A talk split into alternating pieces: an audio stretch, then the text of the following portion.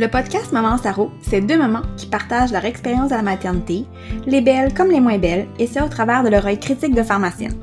Nous parlerons avec notre cœur de ce que nous avons vécu, mais aussi de tout ce que nous appréhendons pour nos minis, tout en vous livrant de l'information digne de confiance afin de vous épauler dans votre rôle de maman.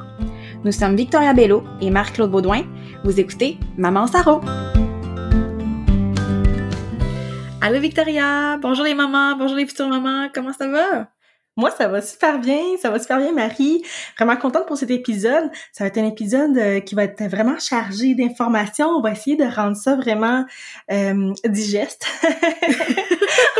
On va essayer à ce que vous ayez du plaisir à l'écouter parce qu'il y a une foule d'informations dans l'épisode d'aujourd'hui, de l'information qui est pertinente et qu'on se fait poser beaucoup de questions, mais c'est ça, c'est beaucoup d'informations en même temps, donc on va essayer de rendre ça un petit peu plus facile, mais avant tout, avant de commencer l'épisode, allons-y avec la capsule de gratitude d'aujourd'hui. Dans mon cas, moi, je suis vraiment choyée parce que j'ai reçu cette fin de semaine des bacs de linge de petites filles que des amis à moi, en fait, ont déjà pris la peine de trier, de laver, de classer pour me remettre ça dans des bacs déjà toutes bien identifiées. Je suis vraiment, honnêtement, je leur suis vraiment reconnaissante. C'est des vêtements que c'est la sœur à une. En fait, c'est des amis initialement de mon copain, de mon chum, qui, par la force des choses, sont devenus mes amis aussi. Et puis, tout bonnement comme ça, sans que j'aie à poser, à demander quoi que ce soit, elles ont toutes rassemblé ça. Puis honnêtement, ça m'a fait chaud au cœur. Elles m'ont proposé, tu sais, ils avaient déjà comme un système en place entre elles de se passer les bacs. Ces bacs-là ont déjà passé par 3 enfants, ok. Donc la mienne, ça va être une 4e. Fait que c'est très mode écologique là, c'est très éco-responsable. Ça va être le 4e enfant qui va porter ce linge-là, puis c'est bien parfait comme ça parce que il y a beaucoup de dépenses qui s'en viennent avec un bébé. Là, c'est quelque chose que tout le monde dit, mais on dirait qu'on réalise pas tant qu'on n'a pas les 2 pieds dedans, je dirais. Et présentement, là, je dirais que je vois les factures et tout ça, fait que ça fait un petit peu peur. Fait que si je peux économiser un peu, au moins pour ce qui est du linge, j'apprécie énormément. Donc, pour vrai, ces filles-là, je les porte dans mon cœur. Le geste, je l'ai trouvé vraiment... un beau geste finalement. Fait que c'est ma gratitude de la semaine.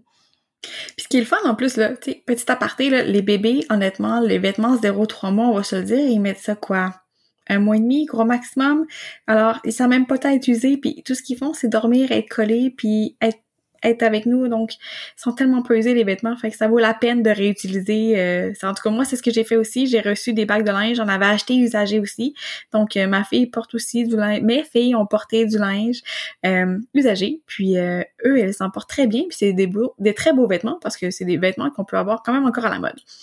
Donc, et moi, ma capsule gratitude à moi aujourd'hui, écoutez, je vais toucher du bois, mais mon bébé fait des nuits. Tu sais, des nuits d'adultes, là, des vraies nuits, là.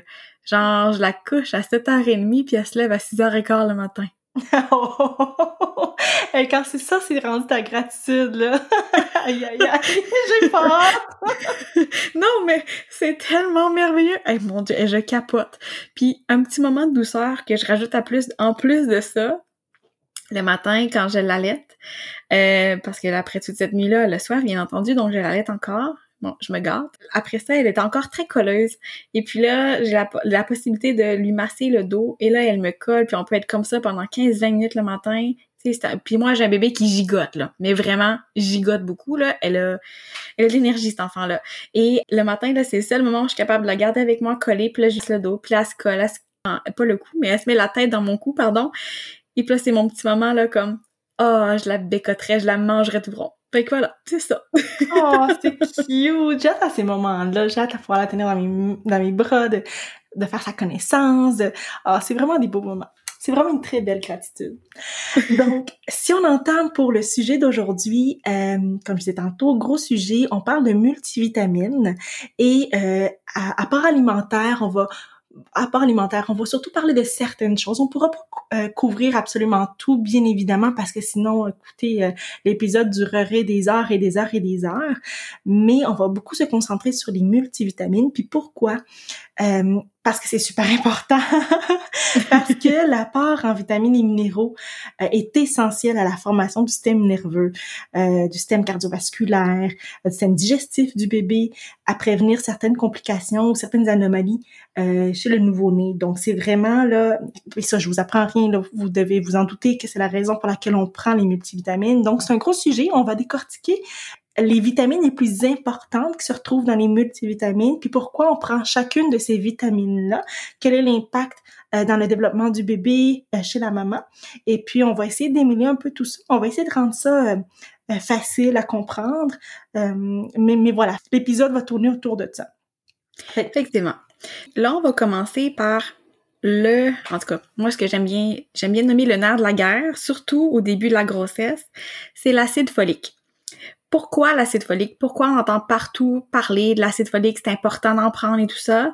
Ben c'est tout simple, là. Ça évite d'avoir des grosses malformations qui pourraient avoir des gros impacts sur la vie future du bébé. En fait, initialement, on souhaiterait que toutes les femmes, avant même d'être enceintes, consomment de l'acide folique jusqu'à idéalement 3 mois avant de tomber enceinte ou d'être enceinte, si on dit politically correct, parce que on veut que les femmes aient une bonne réserve d'acide folique pour prévenir ce qu'on appelle des anomalies du tube neural et le spina bifida. Qu'est-ce que c'est cette bête-là, finalement?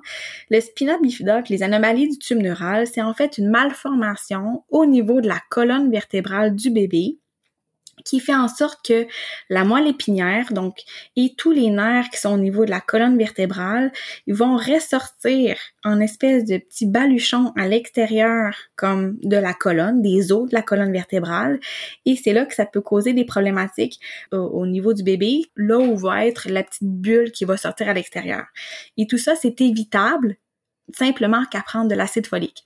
Et c'est d'où l'importance de pourquoi on veut vraiment, vraiment, vraiment, vraiment que vous preniez de l'acide folique.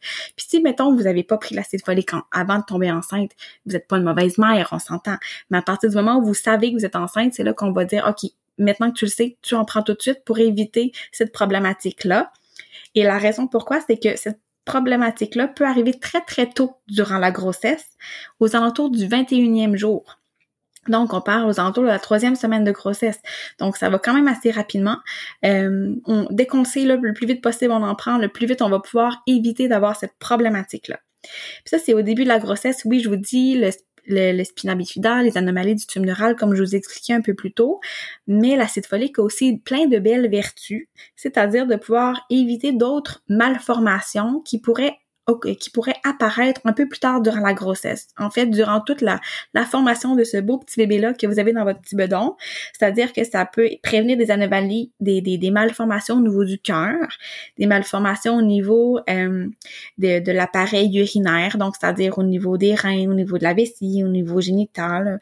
Ça peut aussi prévenir des malformations au niveau du visage, au niveau de la bouche. Donc, c'est pour cette raison-là principale qu'on veut que vous preniez de l'acide folique. Là, en plus, l'avantage de l'acide folique, là, c'est que ça n'a aucun effet indésirable. Mis à part peut-être une chose, c'est-à-dire de faire pipi un peu plus jaune. Mais c'est la seule chose que vous allez remarquer. Donc, il y a, entre guillemets, aucun inconvénient à prendre l'acide folique. Il y a juste des avantages à le faire.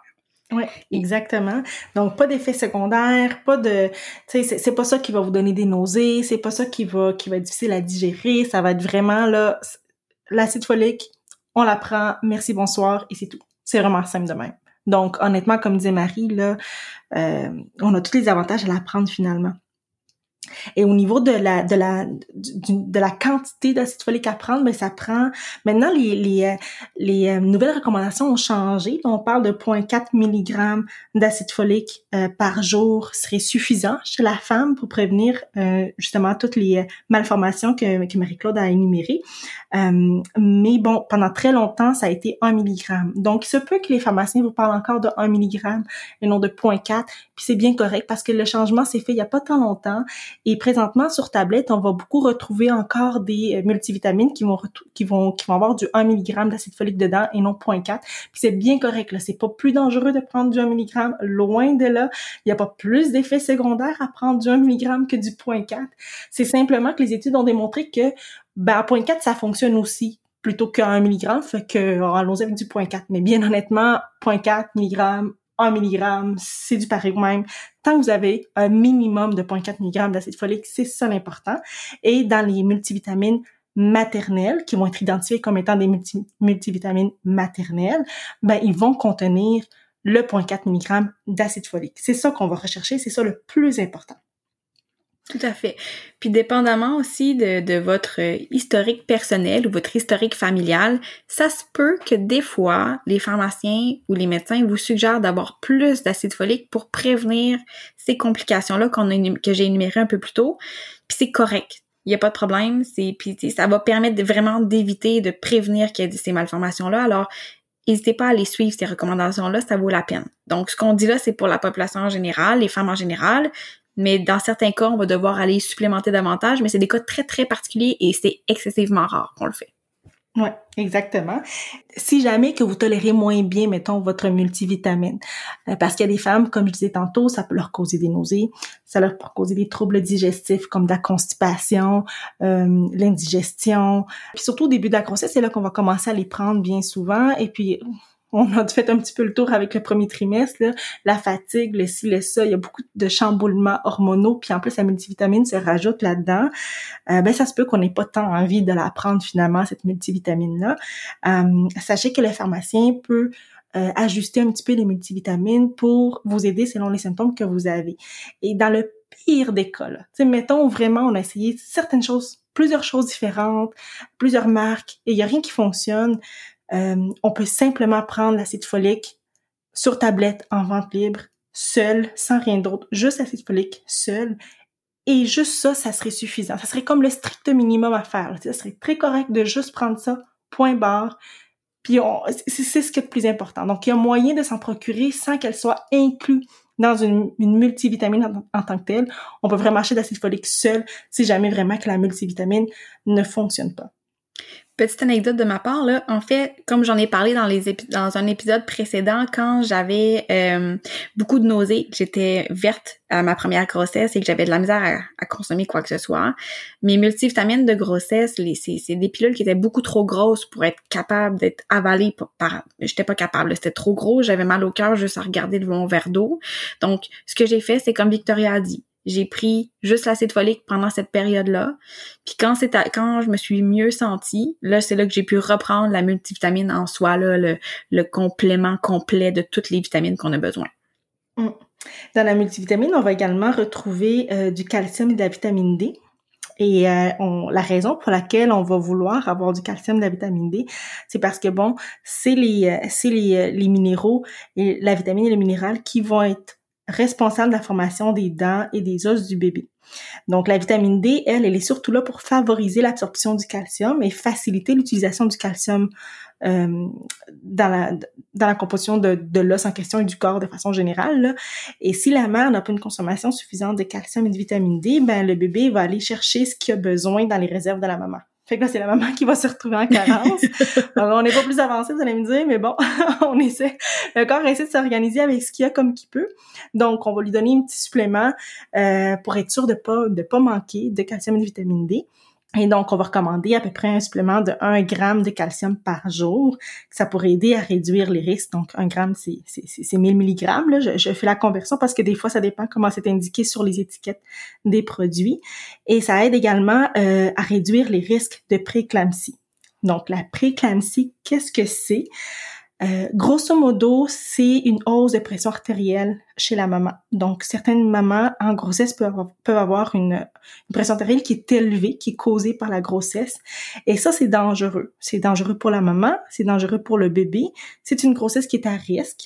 Les médecins sont bien au fait du risque de préclampsie chez la femme enceinte et ils vont surveiller la tension artérielle à chaque rendez-vous, à chaque suivi de rendez-vous de grossesse. Et ils vont faire des examens, des échantillons d'urine, toutes sortes de choses pour s'assurer que la maman ne fasse pas de préclampsie, mais une façon de s'assurer de diminuer, si on veut, le risque de préclampsie, c'est de consommer suffisamment de calcium.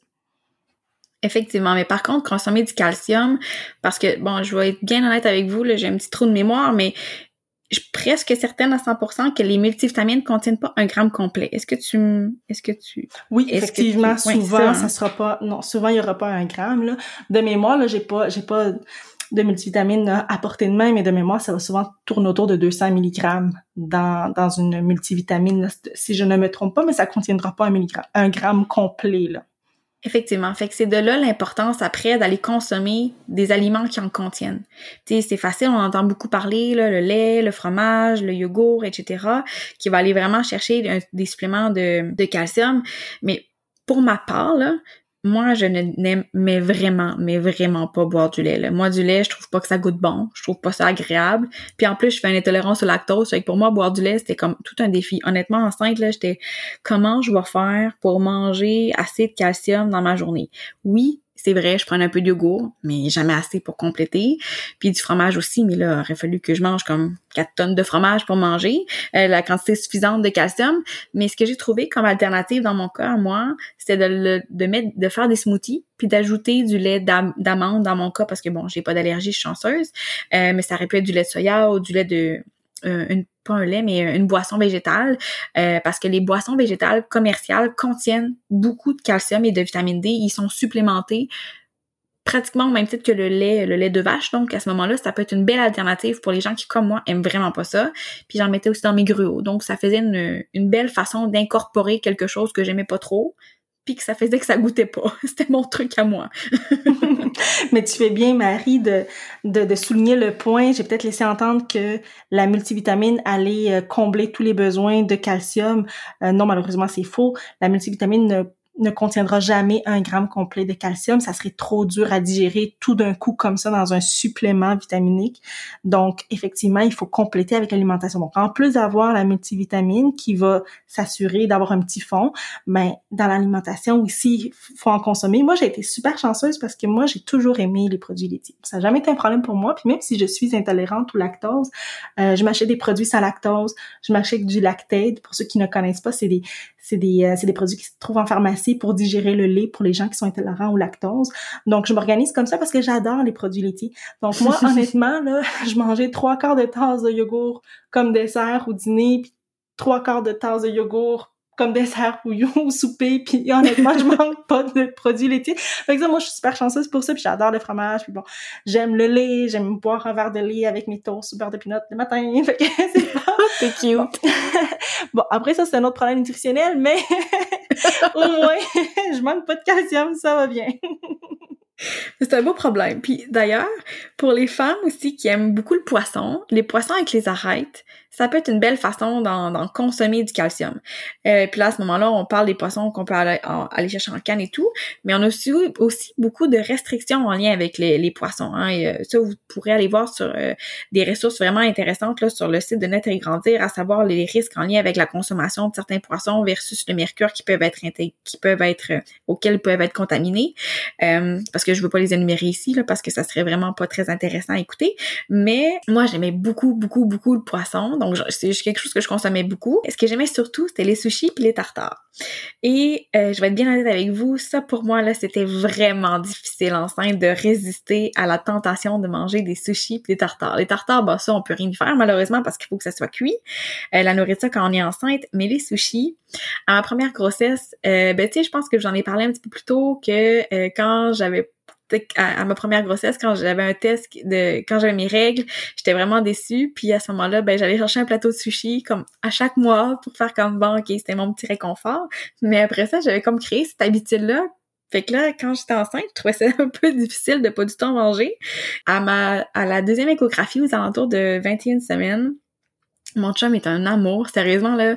Il pense à des petits détails comme ça. Je sais pas comment il fait pour penser à tout ça. En tout cas, bref, il avait appelé, il avait fait préparer dans un restaurant de sushi dont j'oublie le nom de toute façon. Il avait appelé, il avait fait des recherches, il s'était informé puis il avait demandé à ce que on fasse un plateau de sushi qui allait être sécuritaire pour moi parce que j'étais enceinte, qui allait être préparé sur une planche séparée pour éviter la contamination croisée. Puis il m'a amené ça comme... On sortait de l'échographie, on allait être sur l'heure du dîner, puis il m'a dit « Marc-Claude, j'ai une surprise pour toi. On va aller... faut que j'aille faire une petite escapade. Faut que je fasse un petit détour avant d'arriver à la maison. » J'étais comme « Ah, ok, parfait. » Tu sais, moi, je flottais sur mon petit nuage d'avoir appris que j'allais avoir une petite fille. Fait que j'étais comme « Ok, c'est correct, c'est le fun. » On arrive devant un restaurant de sushi, je fais comme « Ouais, Dominique, c'est parce que je peux pas vraiment manger, tu sais. » Puis là, il fait un regard, t'es comme « Et tu sais pas quoi, là, j'ai réussi à trouver une façon pour que tu puisses en manger. Puis là, j'étais tellement contente, j'étais tellement heureuse qu'elle ait pensé à ça. Puis là, je me suis tellement bourré la face de sushi, là, vous avez pas idée à quel point c'était un bonheur pour moi. Donc, pour les femmes qui aiment autant que moi les sushis, et il y a une possibilité d'aller chercher du calcium. OK, petit aparté, là, on retourne sur notre sujet. D'aller chercher du calcium un peu là-dedans, en pouvant en profiter, en mangeant des sushis qui sont cuits, c'est vrai, ou avec d'autres ingrédients. Mais vous allez pouvoir vous gâter de sushi, vous aussi, un peu comme moi. Oui, mais ça, ton chum, bravo, hein, chapeau. Parce que d'avoir pensé, tu sais, d'avoir fait l'effort, c'est cute, pareil, là, c'est une belle petite pensée pour ça, puis voilà. Mais si on revient, effectivement, à qu'est-ce qu'on peut faire, là, tu sais, tantôt on disait, bon, c'est dur des fois de gérer les multivitamines. Le calcium, c'est vrai que ça va être un produit qui va être difficile à digérer parce que ça peut causer de la constipation. Déjà que c'est pas facile, fait que là, on rajoute de la constipation. Ça peut être dur à digérer de façon générale. Donc, on peut sentir comme un inconfort digestif aussi quand on prend le calcium. À ce moment-là, il existe une multivitamine sous prescription qui s'appelle le Pregvit. Cette multivitamine-là a la particularité de séparer dans un comprimé à part le calcium et dans un autre comprimé le fer. Donc, il va avoir toutes les autres vitamines et minéraux répartis dans ces deux comprimés. L'acide folique aussi va être là-dedans dans un des deux comprimés. Mais l'essentiel de pourquoi que, au lieu de prendre une seule multivitamine, mais dans le Pregvit, c'est deux comprimés, c'est parce que on veut séparer le fer et le calcium dans deux comprimés différents parce que c'est les deux produits qui sont les moins bien tolérés dans les multivitamines. Et en les prenant de façon séparée, mais ça permet à mieux tolérer parce que là, le système digestif va se concentrer sur le calcium. Et après ça, que le deuxième comprimé va se concentrer sur le fer. Fait que au moins, c'est moins rough, mettons, disons, à digérer. Et donc, le comprimé que contient le calcium dedans, puis ça, quand le pharmacien va vous donner le Pregvit, va tout vous donner les indications à ce niveau-là. Le comprimé qui va contenir le calcium, bien, celui-là, on va le prendre avec la nourriture parce que ça va aider à la digestion, ça va aider à l'absorption du calcium aussi au niveau du système digestif. Et donc, vous allez pouvoir mieux le tolérer. Et le comprimé qui contient du fer dedans, mais souvent, on va recommander de le prendre à jeun, encore une fois, pour une meilleure absorption, parce que le fer, c'est dur à être absorbé au niveau digestif. Donc, pour une meilleure absorption, on va recommander de le prendre à jeun. Puis si vraiment ça se tolère pas, parce que ça se tolère mal, le fer aussi, mais on va le prendre avec la nourriture à ce moment-là. Puis tant pis pour l'absorption, parce que ben vaut mieux le prendre en mangeant puis avoir une plus faible absorption que de pas en prendre du tout. Voilà. Donc, c'est une des façons d'ajuster la multivitamine qu'on peut faire en pharmacie si jamais que vous ne tolérez pas celle que vous prenez actuellement. Et d'ailleurs, pourquoi prendre du fer? T'sais, à quoi ça sert, sérieusement? Une des raisons, c'est qu'en fait, enceinte, notre corps est en train de créer un petit être humain de plus. Donc, on a besoin de former un peu plus de sang pour nourrir ce beau petit bébé-là qui s'en vient. Et pour former du sang, on a besoin de fer pour former les petits globules rouges qui vont transporter l'oxygène jusqu'au bébé pour lui donner tout ce qu'il a besoin pour grandir. Ce qui est aussi intéressant de savoir, c'est que le fer qu'on va consommer, nous, on va en donner une partie au bébé, bien entendu, parce que lui aussi, il a besoin de fer parce qu'en fait, lui, ce qu'il veut, c'est aussi se faire une réserve pour les 6 premiers mois de sa vie. Parce que quand il va être sorti, ce beau petit bébé d'amour-là, il va boire du lait, oui. Il va y en avoir, que ce soit dans le lait maternel ou dans la préparation commerciale que vous allez lui donner en biberon. Il va y en avoir, oui, mais il y en aura peut-être pas suffisamment pour combler tous ses besoins. Donc, c'est pour ça qu'il se fait une petite réserve en fer pour survivre pour les 6 premiers mois de sa vie. Et c'est pour ça qu'après, quand les bébés vont manger, on va favoriser davantage la consommation d'aliments riches en fer. Mais ça sera un sujet qu'on pourra aborder un peu plus tard. Et parfois, il y a certaines femmes aussi, malgré la prise des multivitamines, malgré tous les bons vouloirs qu'ils ont là, pour essayer de tout faire ce qui est bien pour eux et pour leur bébé, qui peuvent avoir quand même de l'anémie. En fait, une baisse de la quantité de fer nécessaire qu'on a besoin pour fonctionner. Et puis, il y a des symptômes qui peuvent apparaître à ce moment-là. Ça peut être des symptômes qui peuvent être de la fatigue, qui peuvent être le soufflement ou plus rapide à l'effort, pardon. Et c'est pour cette raison-là aussi que les médecins vont prescrire des prises de sang périodiquement durant la grossesse pour justement essayer de dépister ces problématique-là. Et c'est là qu'on pourrait peut-être même être obligé d'avoir des suppléments de fer en plus de la multivitamine. Ça arrive de temps à autre. Et encore là, des fois, ça peut être un peu difficile à digérer, les suppléments de fer qui existent, mais il y a toujours des alternatives. Faut, à ce moment-là, si c'est quelque chose qui vous pose problème, que le fer, mettons, que vous avez en supplément, par exemple, vous posez problème. Vous aviez mal au ventre, vous aviez, par exemple, de la constipation, vous aviez des crampes ou quoi que ce soit. C'est là que, gênez-vous pas, venez nous voir à la pharmacie. C'est nous les spécialistes des médicaments. On va trouver des solutions pour le changer pour une autre sorte de fer qui va peut-être être plus facile à digérer pour vous, qui ferait toute la différence, puis qui ferait en sorte que, de un, vous allez vous sentir bien parce qu'on va corriger votre anémie, vous aurez plus souffler autant, vous allez plus être aussi fatigué. Et de deux, ben, on va s'assurer que vous ayez tout ce que vous avez besoin pour vous et pour votre bébé. Exactement. Puis ça arrive vraiment souvent aussi que les gens viennent nous demander, qu'ils nous posent la question tu sais, mettons, j'ai essayé telle sorte, ça a plus ou moins fonctionné pour moi, tu sais, mettons, quelle serait la meilleure multivitamine à prendre, quelle est la marque que vous me recommandez, quoi que ce soit. En termes de marque, il n'y a pas une marque meilleure qu'une autre. Tu sais, dans les multivitamines qui se retrouvent sur tablette, là, vraiment là, sur la tablette de la pharmacie, il y a différentes marques, différentes compagnies, et elles s'équivalent toutes. Évidemment, on parle de multivitamines prénatales, les multivitamines maternelles. Si vous prenez des multivitamines autres, c'est certain qu'il n'y aura pas l'acide folique, puis il n'y aura pas ce qui est nécessaire dans les recommandations pour une femme enceinte.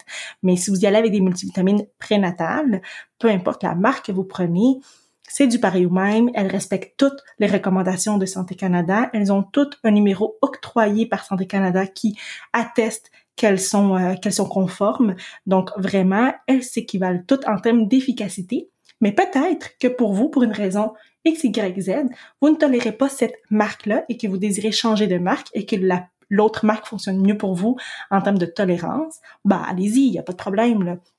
Ça, il n'y a vraiment aucun problème avec ça, mais sinon, c'est peut-être pas une question de marque, c'est vraiment plus une question de formule, de est-ce qu'on peut, comme on l'expliquait, est-ce qu'on peut séparer le calcium puis la vitamine D avec le Pregvit. Donc ça va être en prescription, puis le pharmacien peut le prescrire, je l'ai pas précisé tout à l'heure, mais le pharmacien peut prescrire le Pregvit, on n'a pas besoin d'aller voir le médecin pour ça, vous pouvez venir voir le pharmacien. Au Québec, évidemment. Là, si vous nous écoutez ailleurs, là, si jamais notre podcast, il défonce les barrières physiques. Écoutez, on parle du Québec présentement, mais au Québec, effectivement, le pharmacien peut prescrire le Pregvit. Et sinon, le pharmacien va pouvoir vous suggérer d'autres alternatives pour mieux tolérer votre multivitamine. Mais à ce moment-là, on commencera à jouer surtout dans la composition de la multivitamine que plutôt dans la marque en tant que telle. Effectivement, puis aussi des choses que vous allez peut-être voir sur les tablettes, il y a certaines multivitamines qui vont contenir des oméga-3, d'autres non. Et là, pourquoi est-ce que c'est mieux, est-ce que c'est moins bien, est-ce que, tu sais, là, il y a beaucoup de questions qui peuvent tourner autour de ça. C'est que de plus en plus, il y a des données qui démontrent que les oméga-3 pourrait aider au développement du cerveau et des yeux de ce petit bébé-là qui est en train de grandir et potentiellement également améliorer le moral de la maman durant la grossesse et après la grossesse. Mais que vous en preniez en supplément ou que vous en preniez pas en supplément, honnêtement, c'est pas grave. Ce qui est vraiment important, c'est d'avoir principalement tous les autres d'abord la multivitamine en soi, qu'elle ait ou non les oméga-3, c'est pas quelque chose qui va être vraiment très, très problématique, qui pourrait avoir un impact majeur. Et aussi souvent, ils vont être un peu plus difficiles à digérer parce que les oméga-3 en soi sont plus durs sur l'estomac, ils peuvent donner des rots avec parfois des goûts de poisson, ce qui peut être un peu tannant, surtout au début de la grossesse quand on a des nausées. Donc, tu sais, sachez que ça existe, que vous pouvez décider de prendre ceux-là ou de ne pas les prendre. Rendu là, c'est à votre discrétion. Les avantages, je viens de vous les énumérer, mais simplement, ça existe. Donc, vous pouvez, oui ou non, choisir de les utiliser, tout simplement. Mm. Oui, exactement. Fait qu'honnêtement, tout ce qu'on a mentionné là, l'acide folique, le calcium avec la vitamine D, le fer, c'est vraiment ce qu'il y a de plus important dans la multivitamine et c'est là-dessus qu'on s'est beaucoup attardé. Mais si on y va plutôt du côté alimentaire, c'est d'une évidence même que on devrait pas prendre d'alcool, ou en tout cas, on recommande fortement de ne pas consommer d'alcool durant la grossesse, ou à tout du moins le moins possible. Donc ça, c'est pas une surprise pour personne. Mais la question, c'est pourquoi? C'est pourquoi est-ce que c'est si problématique prendre l'alcool en grossesse, ben c'est qu'en fait, le placenta ne filtre pas l'alcool. Et l'alcool, il passe directement du sang de la maman au sang du bébé à travers le placenta direct, sans aucune transformation quelconque. Ce qu'il faut savoir, c'est que l'alcool en soi est une molécule qui est toxique. C'est toxique pour tout le monde, autant pour les adultes, femmes enceintes ou pas, c'est toxique l'alcool. Et la raison pour laquelle on est capable de tolérer l'alcool, c'est que le foie va transformer la molécule d'alcool en une molécule qui va être non toxique. Par contre, quand on consomme de l'alcool enceinte, ben le foie n'aura pas eu le temps de transformer l'alcool. L'alcool va passer direct chez le bébé et le bébé, lui, n'est pas suffisamment développé pour être capable de transformer l'alcool en une molécule qui sera non toxique pour lui. Donc, il se ramasse avec de l'alcool, il se ramasse avec une toxicité qui n'est pas capable de se débarrasser. Et c'est la raison pour laquelle c'est si problématique, l'alcool en grossesse. Donc, ça va causer toutes sortes de problèmes. On parle de problèmes de tératogène. Ça, c'est un gros mot pour dire des malformations pendant la croissance du bébé dans le ventre. Donc, on parle de déficience au niveau des fonctions cérébrales, on parle de retards de croissance qui sont sévères, de déficience intellectuelle, donc de problèmes d'apprentissage, de mémoire et de comportement, des anomalies congénitales. Donc, on parle de la malformation de cœur, de reins, de yeux. Vous voyez un peu le tableau, là, ça va pas bien, là, tu sais. Fait que une façon simple d'éviter ça, c'est d'éviter l'alcool. Ça augmente également les risques de fausse couche, d'un accouchement prématuré, d'un bébé mort-né. Donc, c'est ça. Maintenant, là, faut pas culpabiliser non plus, dans le sens que si jamais vous apprenez que vous êtes enceinte, puis que ça fait 6 semaines que vous êtes enceinte, puis c'est là que vous l'apprenez, puis que vous avez consommé de l'alcool sans savoir que vous étiez enceinte, écoutez, ça arrive à tout le monde, c'est certainement pas la première à qui c'est arrivé, si la consommation était quand même modérée, donc on parle d'1 verre à 2 verres par semaine, ça reste somme toute, on considère ça quand même modéré, donc léger, les risques sont faibles, c'est bien certain. Par contre, si vous avez eu un épisode avec une grande consommation à un même épisode ou avec une grande fréquence, ben là, c'est vrai que là, il faudrait mieux aller voir le médecin, en discuter avec le médecin puis regarder avec lui quels sont les risques à ce moment-là. Effectivement. Souvent, ce qui est difficile aussi, socialement, les gens vont se dire « Ok, ben tout le monde boit un verre, puis moi, ben je suis là avec mon verre d'eau. » C'est plate, c'est tannant. Moi, personnellement, ça me dérangeait pas parce que j'étais pas une très grande consommatrice d'alcool. Dans la vie, c'est pas quelque chose que je fais souvent, là, boire un bon verre de vin ou quoi que ce soit. C'est pas mon genre, ben pas du tout. Je l'apprécie de temps à autre, mais sans plus. Mais il y a beaucoup de gens, je sais, pour qui j'ai des amis autour de moi qui est enceinte et à ce moment-là, ça les dérangeait vraiment. Mais sachez qu'il existe aussi des vins sans alcool, mais vraiment avec 0%, des bières sans alcool. Et moi, j'étais plus du genre cocktail dans la vie, là. Moi, si vous me donnez un cocktail avec de l'alcool puis du jus à l'époque, là, j'aimais bien ça parce que ça goûtait pas l'alcool. Bizarre, peut-être, vous me direz, mais il y a pas toujours la possibilité de vous faire des beaux cocktails virgin. Il y a la possibilité de pouvoir continuer de vivre cette vie socialement-là que vous aviez avant de boire avec vos amis et tout, pendant les rassemblements. Bon, OK, là, on t'entend...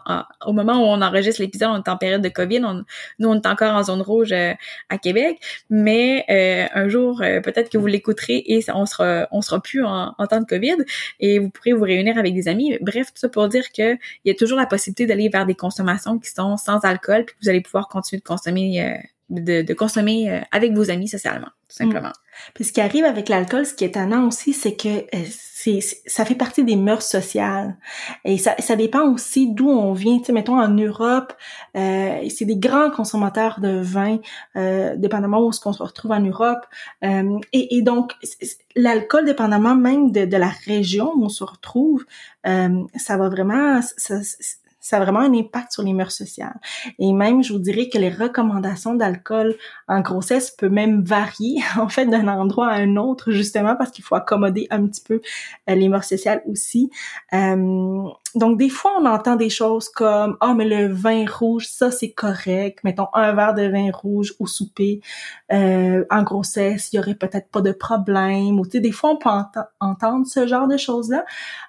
Les recommandations officielles actuellement sont vraiment... On essaie de pas prendre de chance parce que les études ne sont pas claires à savoir quel est le maximum ou le minimum surtout le maximum, je vous dirais, d'alcool qu'on pourrait consommer, à partir de quel moment que ce n'est pas tératogène, comme j'expliquais tantôt, que ce n'est pas toxique pour le bébé.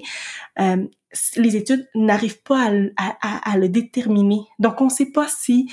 est-ce que si on prend un verre de vin à tous les soirs, effectivement, est-ce que c'est sécuritaire pour le bébé, même si c'est juste une seule consommation? On le sait pas. Donc vraiment, si on veut rester le plus sécuritaire possible, c'est malheureusement, c'est l'abstinence pour ce qui est d'alcool. Exactement.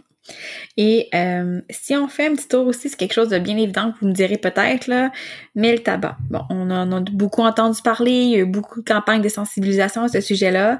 Ben, je vous expliquerai pas, je vous ferai pas la morale aujourd'hui, là. Idéalement, c'est 0 tabac durant la grossesse, autant vous que la fumée secondaire. Donc, idéalement, si vous avez un conjoint ou si vous vivez dans un milieu où il y a du tabagisme, c'est plus complexe, mais bon, on peut pas toujours faire ce qu'on veut, là. On peut pas dire à tout le monde, OK, tout le monde arrête de fumer parce que bon, blablabla, des fois ça peut être plus compliqué, mais sachez que ça peut avoir un impact également de la fumée secondaire. Et la raison pour laquelle on n'aime pas le tabac, une des raisons, c'est qu'en fait, ça peut diminuer la part en oxygène pour le bébé. Donc, le tabac va empêcher de l'oxygène qui se dirige vers le bébé, ce qui fait en sorte que ça va ralentir son développement et ça peut lui causer beaucoup de problématiques dans le futur. Et si vous avez besoin, par exemple, de ressources pour vous aider à cesser de fumer ou quoi que ce soit, sur notre site web, vous allez voir, on va avoir mis une section spécifiquement pour ça avec les ressources qui sont disponibles au Québec pour vous donner un coup de main sur comment arrêter de fumer, comment avoir un environnement sans fumée, etc. Bref, vous pourrez vous y référer à ce moment-là. Mm. Sinon, un petit aparté aussi pour tout ce qui est, mettons, produits naturels et compagnie, là, à ces temps-ci, là, le kombucha est très à la mode. C'est très vert, c'est très écolo, là, c'est vraiment dans l'air du temps, là, le kombucha. Bon, sachez qu'en grossesse, c'est vraiment pas conseillé, mais pas du tout, parce que le kombucha, en fait, il est fait de fermentation de thé avec du sucre puis des champignons. C'est vraiment une boisson qui est fermentée déjà à la base. Donc, de un, il y a déjà un risque qu'il y ait de l'alcool à l'intérieur. Une petite quantité, vous allez me dire, parce que c'est bien certain que ça dépasse pas là, la quantité maximale pour laquelle on pourrait considérer la boisson comme étant une boisson alcoolique. Donc, ça ne dépasse pas cette quantité-là, mais il peut y avoir une quantité d'alcool due à la fermentation. On en a parlé tantôt, l'alcool, c'est non. Donc, déjà pour une raison. Et également, ben, comme je l'ai dit tantôt, c'est fait à partir de levures, de bactéries, de champignons. Donc, il y a un risque élevé d'intoxication alimentaire quand on prend le kombucha. Et que le bébé, ben c'est ça, lui, il est pas exposé nécessairement. Puis déjà, le système immunitaire chez la femme enceinte est déjà faible, déjà en partant. Fait que là, on vient prendre un produit qui est tout plein de bactéries, de levures fermentées. Disons que c'est pas l'idéal, déjà. Disons ça comme ça. Puis sinon, ben, on peut aussi parler pour le kéfir, aussi, qui est un produit qui, dépendamment de la société là ou de la culture à laquelle on appartient, peut être consommé en grande quantité.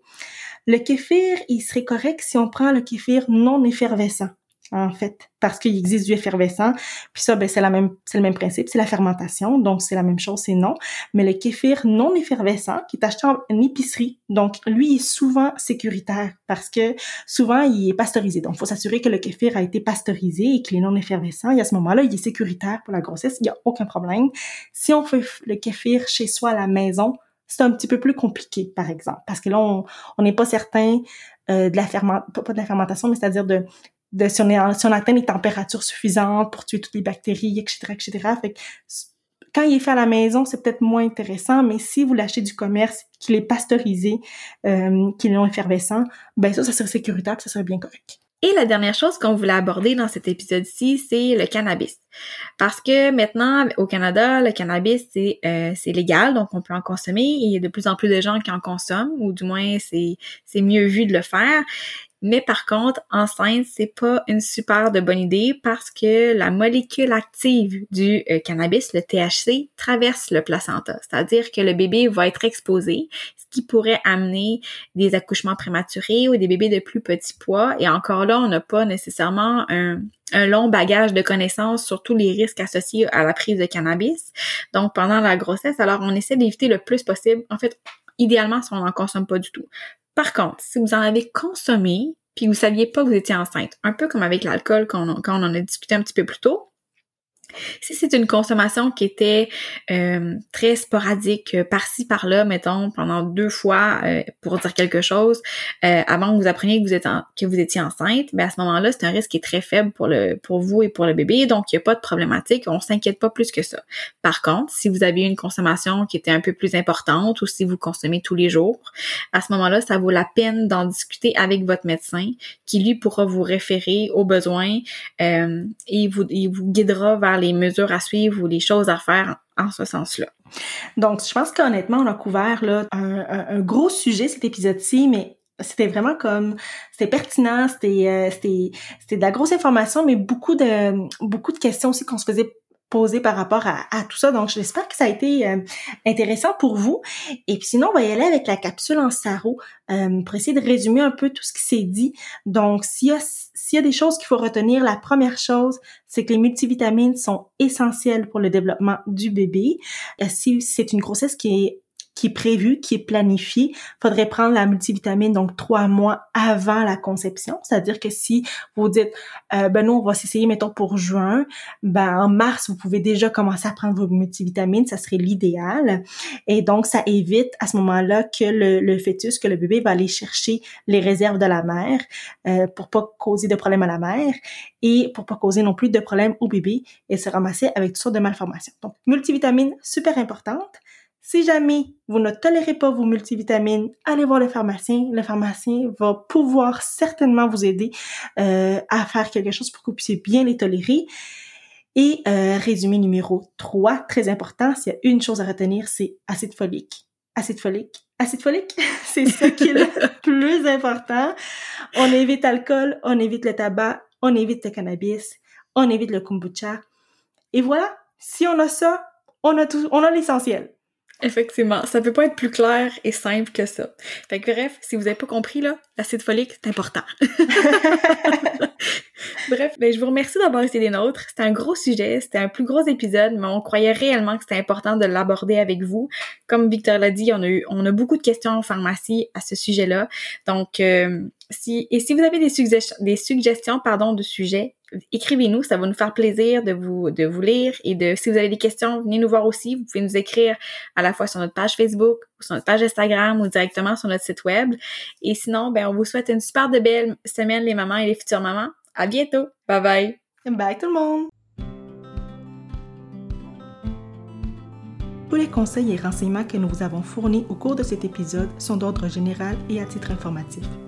Ils ne peuvent en aucun cas être considérés comme étant des conseils, des diagnostics, des traitements ou des soins médicaux ou pharmaceutiques. L'information contenue à cet épisode ne remplace en aucun cas l'avis obtenu par votre médecin, votre pharmacien ou tout autre professionnel de la santé, dûment autorisé à exercer sa profession. L'écho de cet épisode ne crée pas de responsabilité professionnelle entre les auditeurs et les différents intervenants. Nous vous suggérons fortement de consulter votre pharmacien afin qu'il puisse évaluer adéquatement votre situation et vous conseiller une solution adaptée à votre problématique.